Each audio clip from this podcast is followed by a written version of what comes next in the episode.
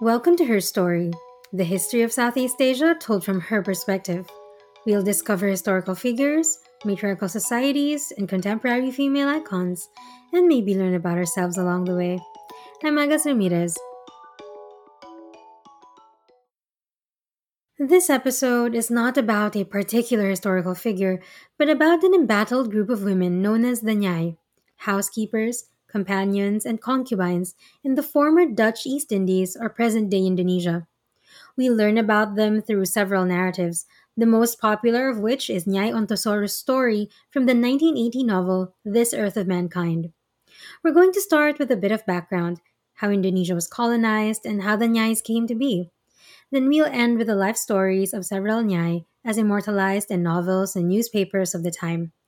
Fans of true crime will especially appreciate the last story we have in this episode, so this is also a trigger warning for some violent events that will be depicted.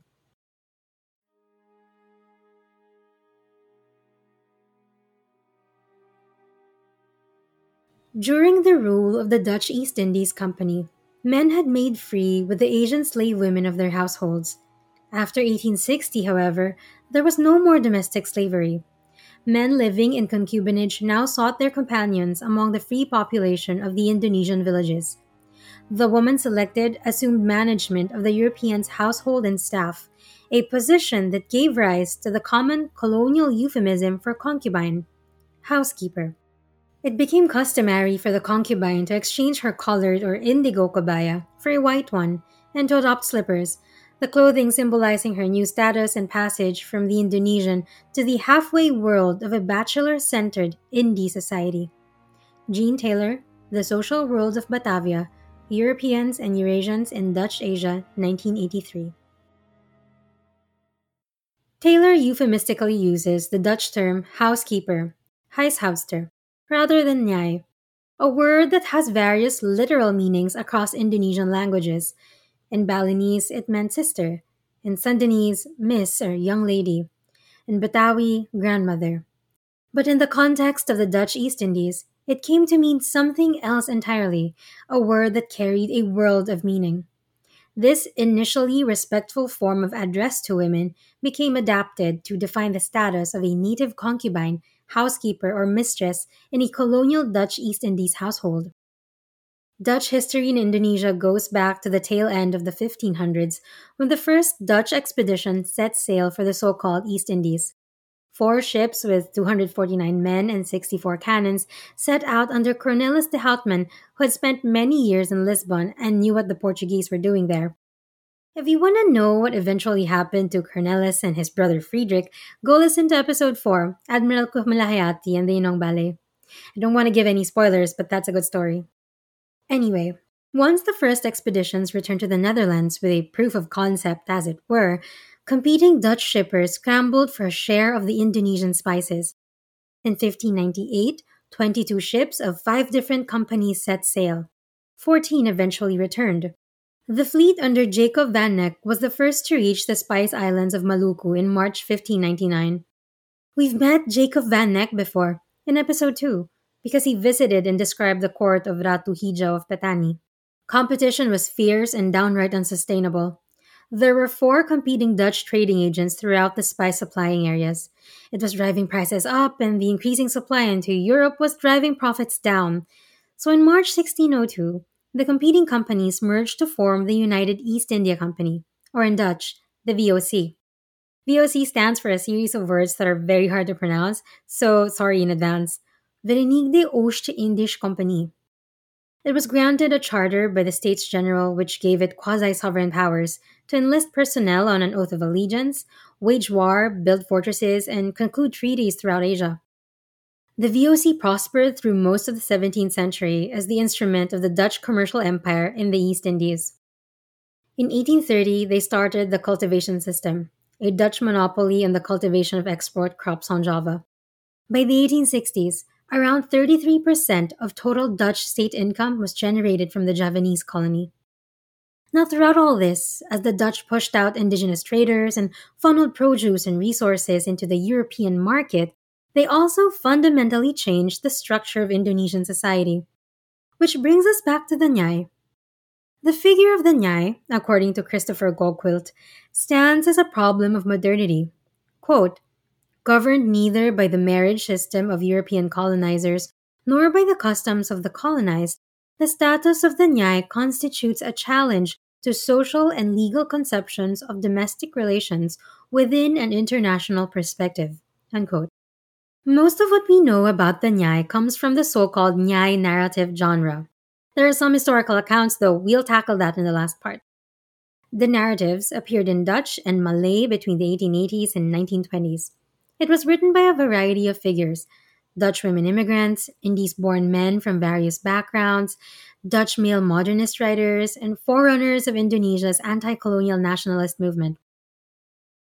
The genre virtually disappears in the second decade of the 20th century, but not before giving us some of the most iconic works and characters of Indonesian literature. If this is familiar to you, then you might have read of or heard about the works of one Pramoedya Ananta Toer, a hero of Indonesia's anti colonial movement and a champion of human rights and freedom of speech. Despite only having a primary school education, he went on to write more than 30 books, the most popular of which is the Buru Quartet. It's named after Buru Island detention camp in Maluku, where Pramoedya was imprisoned by the dictator Suharto for over a decade. Pramoedya recited the work to his fellow inmates, and later, when he was allowed to write, other inmates shouldered his labor duties so he could put those words onto paper. Priests and riverboat men smuggled out a text, which were not published until the 1980s. So this book isn't part of the initial wave of the Nyai narrative genre. Some authors actually called it a reaction to the genre. Under these less than ideal conditions, he wrote This Earth of Mankind, Child of All Nations, Footsteps, and House of Glass. The novel centered upon the life of Minke, an educated Indonesian journalist who was involved in anti colonial activism against the Dutch in the early 20th century. Minke was based on the real life journalist Tirto Adhi Soerjo. In Bumi Manusia, This Earth of Mankind, Minke is introduced to Nyai Ontosoro, who eventually becomes a big part of his life. As a child, Nyai Ontosoro was known as Sanikem. She was sold by her father to Tibi Mellema, a Dutch tuan besar or master, to become a concubine, essentially a slave, to take care of all the household matters, including satisfying the sexual needs of their masters. They are neither prostitutes who charge for services, nor are they legal wives. It's tricky, it's contradictory. Here's a passage from This Earth of Mankind illustrating the reputation of the Nyai. Rasanya siapa pun tahu, begitulah tingkat sosial keluarga Nyai-Nyai. It felt as if the whole world knew that such indeed was the moral level of the families of Nyais. Low, dirty, without culture, moved only by lust. They were the families of prostitutes. They were people without character, destined to sink into nothingness, leaving no trace. All social classes had passed judgment on the Nyai, as well as all races native, European, Chinese, Arab. And yet, at the time Minke meets Ontosoro, she is the educated, wealthy, and powerful overseer of an agricultural estate. Her tuan, Mellema, is mentally incapable of managing the estate, so the responsibility is hers alone. Her shame, writes GoGwilt, in being sold by her father colors all the later stages of the narrative, as encapsulated in her refusal to forgive her parents and her insistence on an absolute break with the past. This is why, after Mellema sleeps with her for the first time, she forgoes her given Javanese name, Sanikem, and assumes the title Nyai. Under colonial modernity, she was the housekeeper and mother of a bourgeois family who rejected her Javanese past, while still, in the eyes of the law, a slave of a colonial tuan. As you can guess, this presented problems quite specific to late Dutch East Indies colonial society. We'll talk about that after the break. Hi, we're Tuk Tuk Box. We're passionate food lovers and culture junkies dedicated to telling the stories of our diaspora. We're an online retailer focused on showcasing Southeast Asian culture and experiences through food. We offer an array of Southeast Asian subscription boxes and products through our partnerships with vetted small business owners and local farmers. Everything we offer is exclusively a product of Southeast Asian entrepreneurs, creatives, and chefs, made using carefully crafted ingredients and recipes from our own community. We are proud to share refugee, migrant, and intergenerational stories in every box we produce. We also hope to shed light on the stories of Southeast Asian changemakers and leaders. Through this platform, it is our goal to bridge the gap between the rich history and culture of our ancestors and homeland to our growing audience. In telling these stories, we aim to foster conversations around racism and colorism in our society, ultimately helping make social change. We are 100% Southeast Asian owned and female founded. Check out our various products now on our website, tuktukbox.com. You can find us on Instagram, Facebook, and TikTok under at tuktukbox. Hope you discover something new. Stay safe and stay snacking.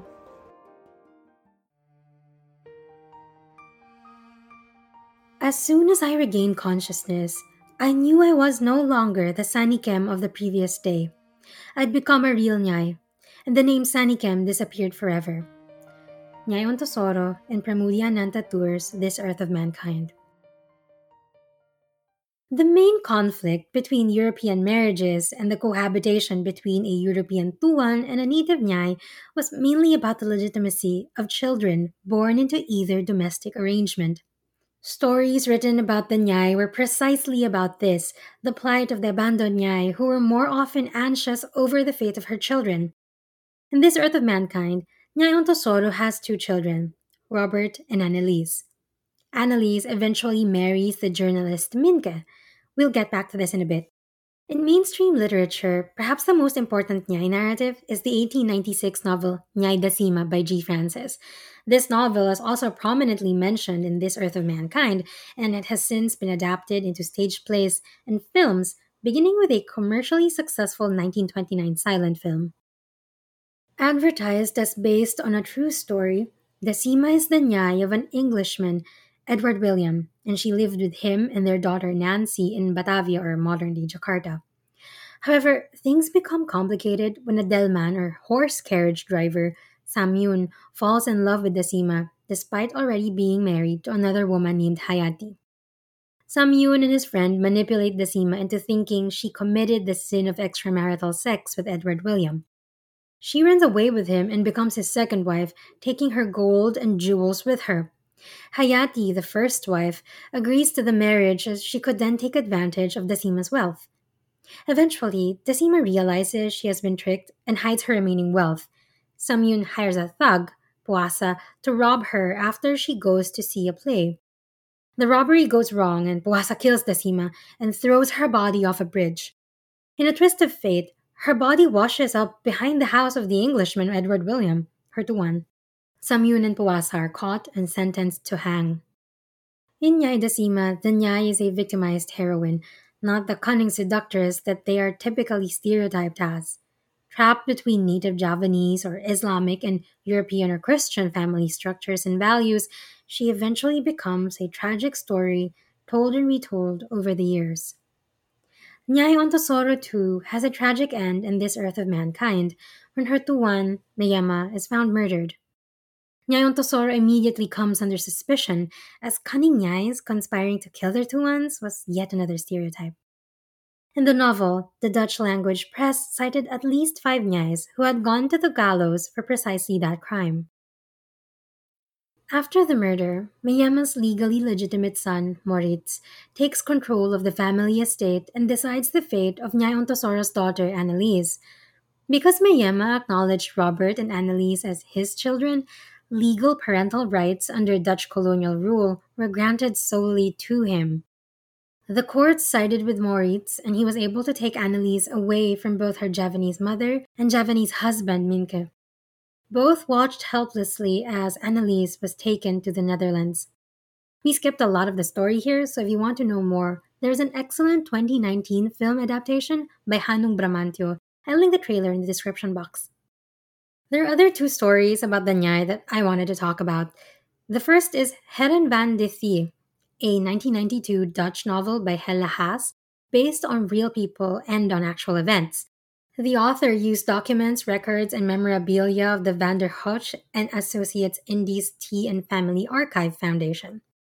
In Haasse's words, Heren van de Thee is a novel, but it is not fiction.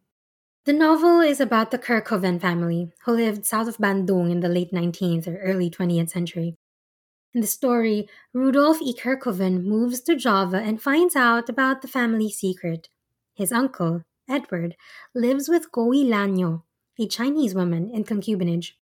Jean Taylor writes, This is a time when colonial values dictated that the housekeeper be unseen, retiring to the back part of the house after serving European guests. Such invisibility gave currency to extravagant notions about the mistress. According to the Dutch genealogy documents, they had three children who were recognized by their father and thus given his family name Pauline, Adrian, and Caroline. Goi Lanyo became his nyai in 1863 and died in childbirth in 1871. Rudolf Kerkhoven hears that his uncle has taken another nyai, a Sundanese woman this time, before eventually leaving for the Netherlands with his two oldest children. His children with six Sundanese nyais went unacknowledged. That is, as far as the Dutch branch of the family was concerned. When the scholar Tineke Hellwig visited the estate, she found that the Indonesian branch of the family did keep a record of the six children he had with the Sundanese Nyais, the last of whom was born in 1892 when Edward was 58 years old. According to Hellwig's interviews, when a Sundanese Nyai got pregnant, Edward would find her a local husband so that the child was born of a legal marriage. Quote, when I solicited the reactions to such conduct, the Indonesians commented Oh, that was just common then, sudah biasa. They did not seem to give it a second thought, and they did not consider it a lack of commitment or loyalty on Edward's part, nor were they disturbed by the fact that the women, their grandmothers, had to resign themselves completely to the white master's wishes and that they were discarded if he wished to.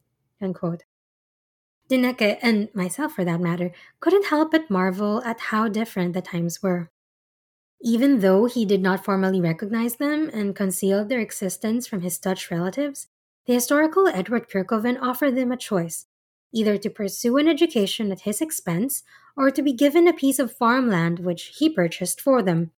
They all chose to have a piece of land as land ownership was a sign of wealth and it enhanced their status.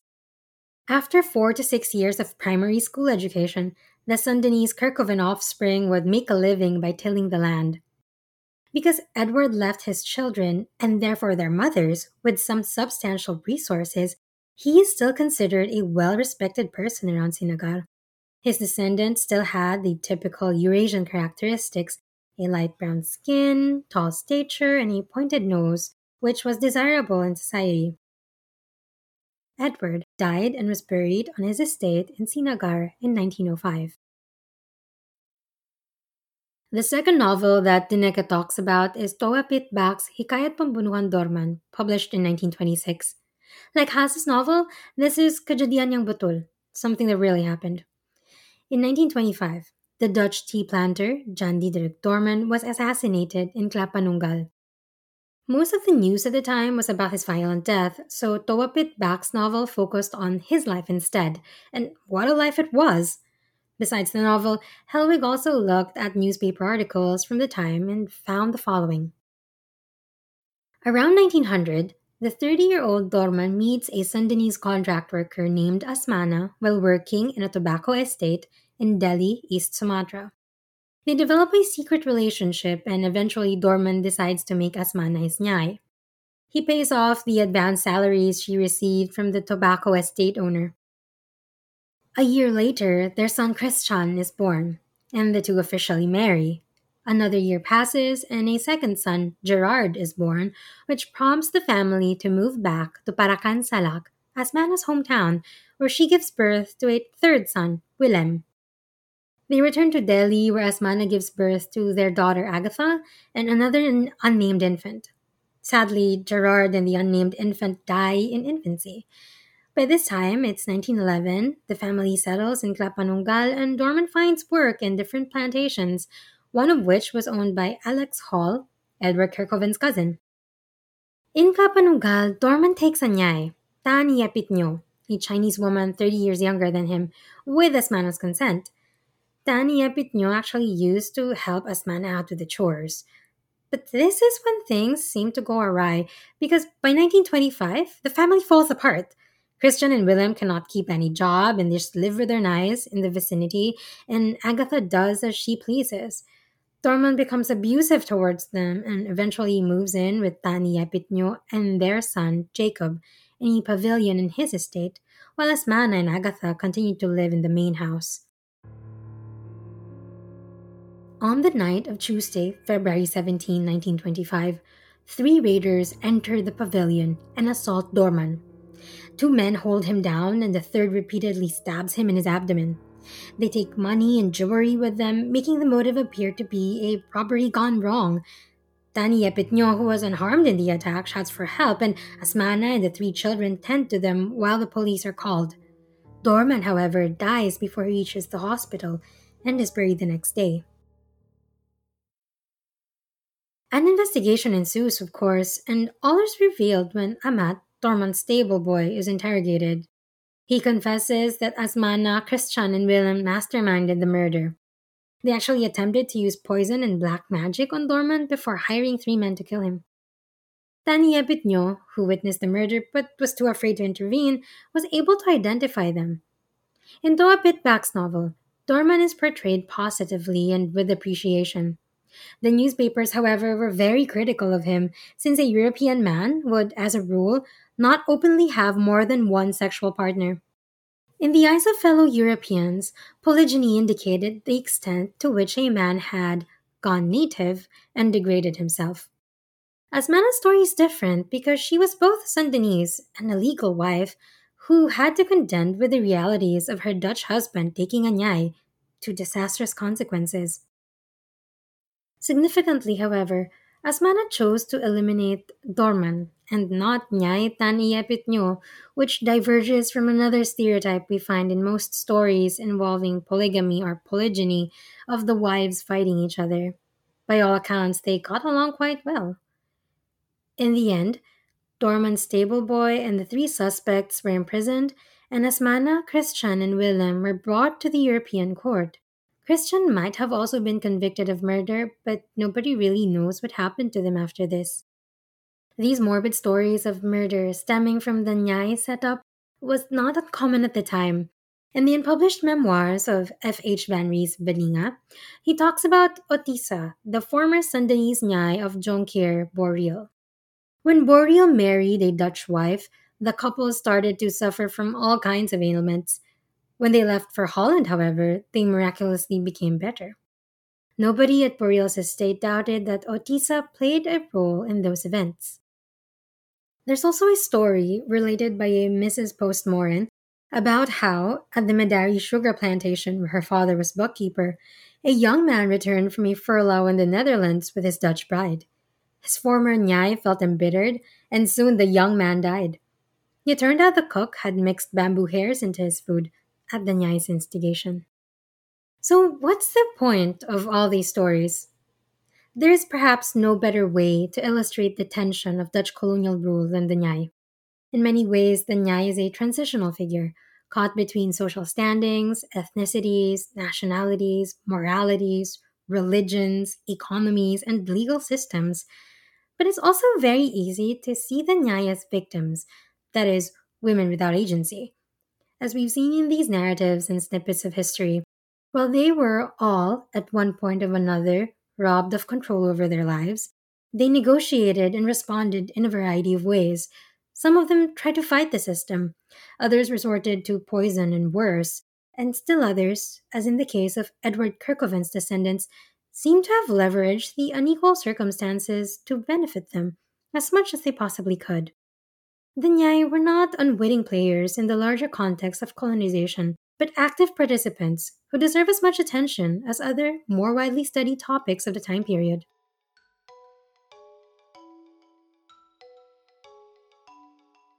Thank you so much for listening to this rather long episode.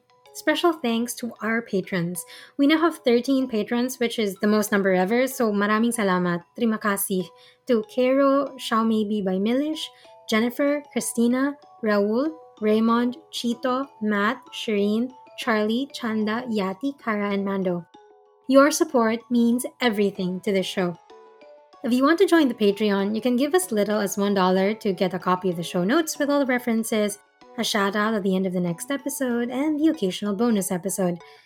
And if you can't join us on the Patreon, just tell your friends about this podcast. That works too. Don't forget to follow us on Facebook, Twitter, and Instagram at Her Story Pod. That's Her Story S E A Pod. There's so many more stories to tell, and we're just getting started. This podcast was written, hosted, and edited by Agus Ramirez. Thank you for listening, and we hope to see you again next time. Stay safe and healthy, everyone.